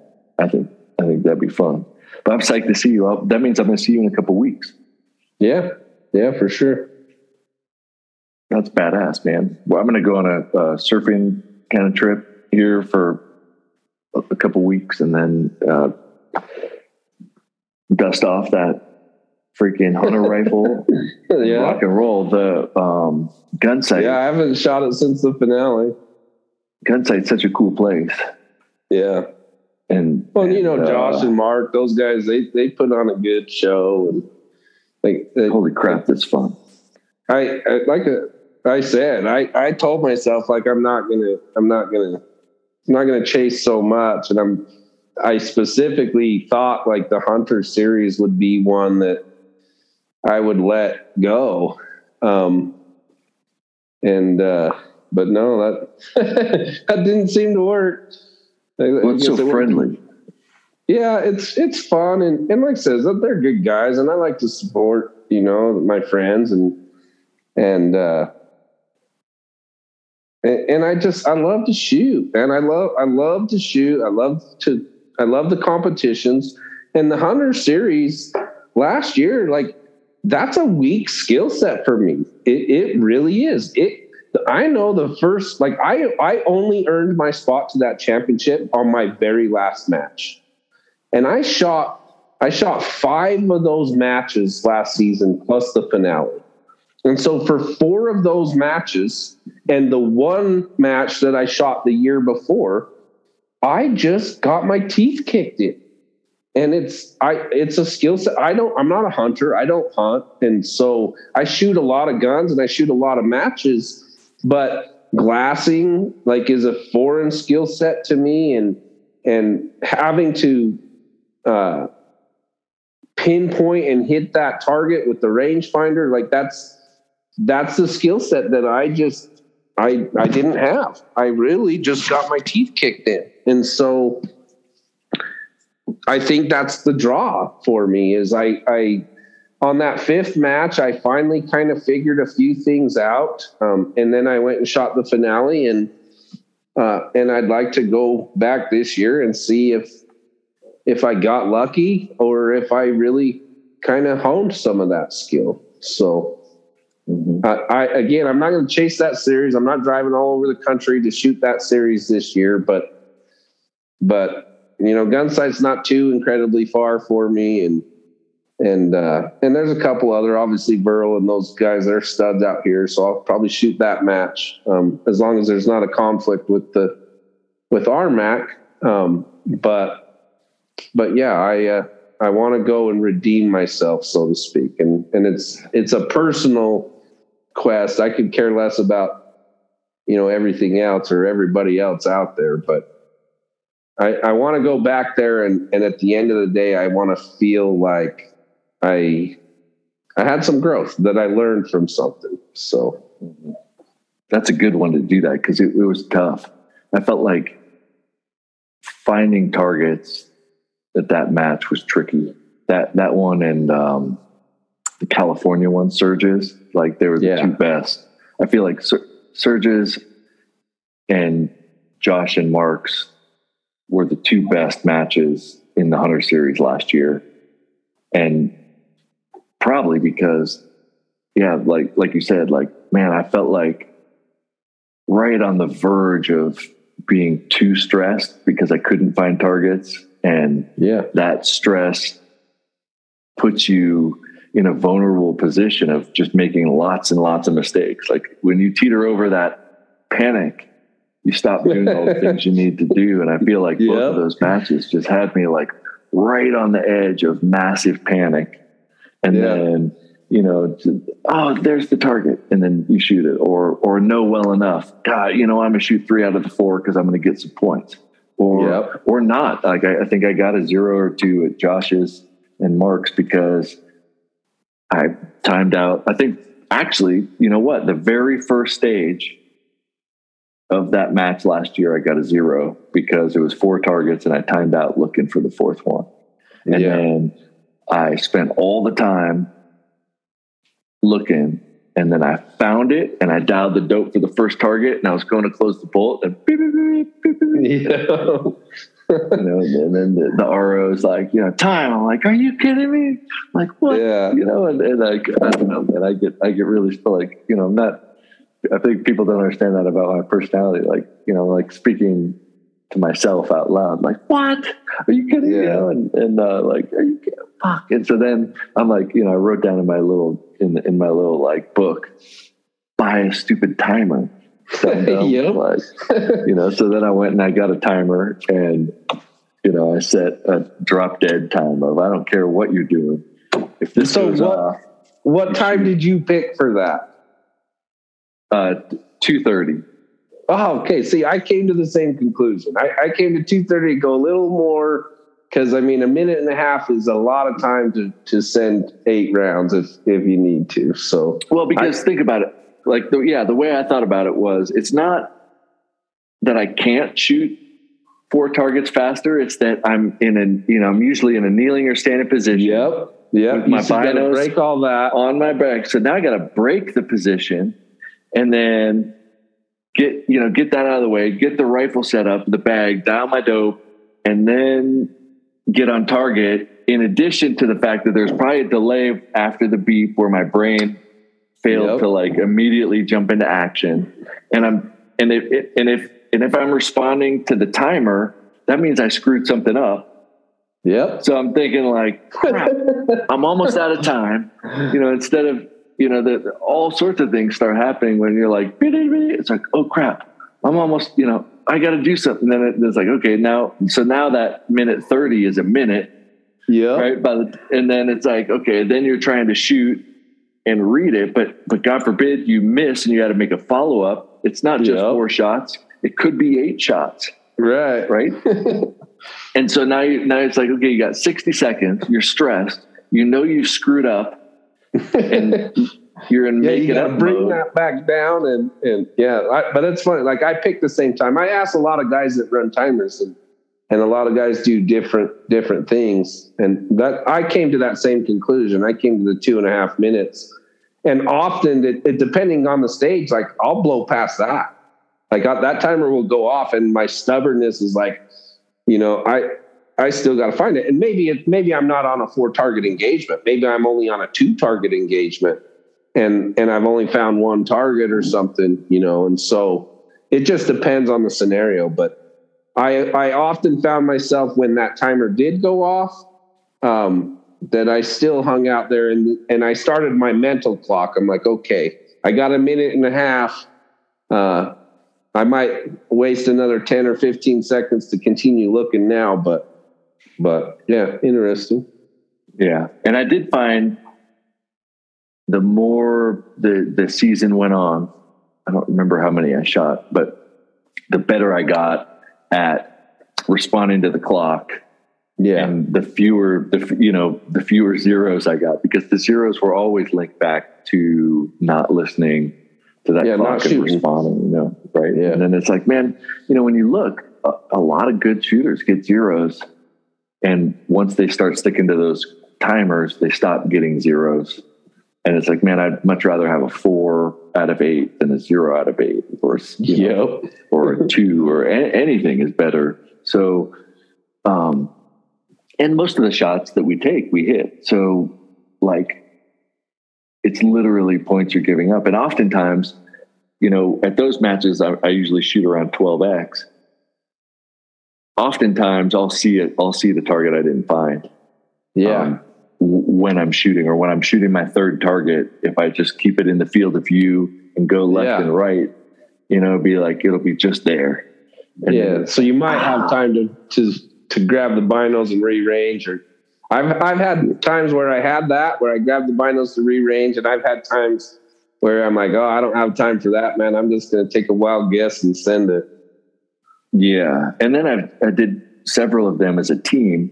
And even though you get more time, I've found it, it takes more time as a team and it's more stressful. And I, I would have bet against that. But the, the, what we learned shooting as a team is that the extra two minutes is eaten up by communicating and Yeah. getting, getting out of each other's way and and it's it's extremely hard to shoot as a team i think and that's why I, I value that so much is that there's just so much to learn. And then watching another shooter shoot you're getting all it's like being an ro you're you're watching their shots you're watching their win. And so like the the the amount that you learn as a as a teammate is massive um compared to you know sometimes when you shoot you're like man i'm not sure what i did wrong. But when you're with a partner you're watching each other. So afterwards they could say like dude you fucked this up or you know, Yeah. why did you shoot like that? Because this was a stupid position you know and, and that, that kind of stuff. Uh, it, it, that's it's pretty fun. Um, but i like that system stress versus you know just so, you know I, I I really think that's cool because it, to me i'm you know if i imagine um, you know doing anything else with a rifle i imagine that it'll be stressful and there'll be an element of locate range and engage and decision making and move you know all that stuff so the realism to me is important Right. and uh and I, but I, I yeah, man, I, I really, I really like those, and hopefully, you know, the more of those this year, the better. Just, just for the, if, if I think it's refreshing just to run around. Um, hopefully, they expand some, that stuff. Well, shoot, we've been. I'm starting to blabber, and I do that when, when. uh well, I guess I always do that. Um, but I, I want to talk to you some more, and I'm always psyched to see you. and I'm always psyched to, to, to, like I follow you on Instagram. Um, what are like for for for people that don't know you? Um, will you tell them like where your main channels of media stuff are, and then if you if you have sponsors and stuff like that, and you want to, uh, you know, tell people um, who, who they are, this is a, a good time to do that. So, I mean, mainly I, it's just Utah Pew Pew on Instagram. Um, I I try and kind of actually avoid sponsors um, because I I'm opinionated and I like to run what I run. Uh, but there's definitely people. Utah Air Guns, the guys down there are amazing, um, and they've welcomed me with open arms and and really taken good care of me. Uh, Priest Precision, you know, he's our local gunsmith guy out here. He's a stud, uh, and arguably, you know, he he chambers a lot of the top production guy uh, rifles. Um, so if you need something in that, and then Zero Comp's been pretty good. Um, they, uh, I, I like their scopes. So, but yeah, it's pretty much this entire community. I think is the sponsor because every single one of these guys that I've met, man, they'll they'll give you whatever they got. They'll help you any way they can get. So, uh, and, and, some of them have given me actual, you know, stuff, and uh, and other times it's just here, take this, you know, because I need it or whatever. So I think the community is the best, um, the best sponsor. Uh, and yeah, and and just just know that like that give back to those guys. Find the guys in your local community and and give them a shot. Keep that money around around town. And if you're fortunate enough to to go to a match and there's a prize table uh, or stage sponsors, like you see the same. I, I've traveled all over and I've shot a lot of matches, and the names uh, in all those match books and on all those stage banners and all of those prizes on the table, they're all the same names. So just just recognize that and when you're looking for gear, consider giving your money to those guys because they're giving a lot to this community. Yeah, that's for sure. And it's amazing how small compared to the larger kind of economy. Well, man, I, I don't. I mean, I, I I think I've probably told you this before, but man, if Riflekraft could have a shooting team, you would either be the first one I asked or in the first group of guys that I asked if I could support or if I had a company that could sponsor people, it would be the same thing. Like, I think you're awesome. You are pot, you like, you're always psyched. And like, I don't, I don't think I could say pretty comfortably right now that I don't know any shooter in all the styles that is always happy and helpful and smiling and like just just fun to be around. So I think um, you know one of these days I appreciate that. One of these days um, I'm going to make a shooting team, even if it's just for shits and to make an obnoxious jersey because I hate jerseys. um, but I'm I'm going to do whatever I can to try to uh, you know rope you into to hanging out more often because I really think like you're cool and smart and fun and a good representative of shooting sports period and and and man when i see your name i'm psyched and um so i couldn't be more psyched that that you're going to be down in arizona because we'll hang out and shoot the shit a little bit oh um, yeah man i appreciate it so you, you, take a break for a little bit and go do whatever you do for for uh, decompressing, and I will see you in Arizona. Awesome, man. Thanks for chatting. Yeah, bro. We'll see you. All right. Good night.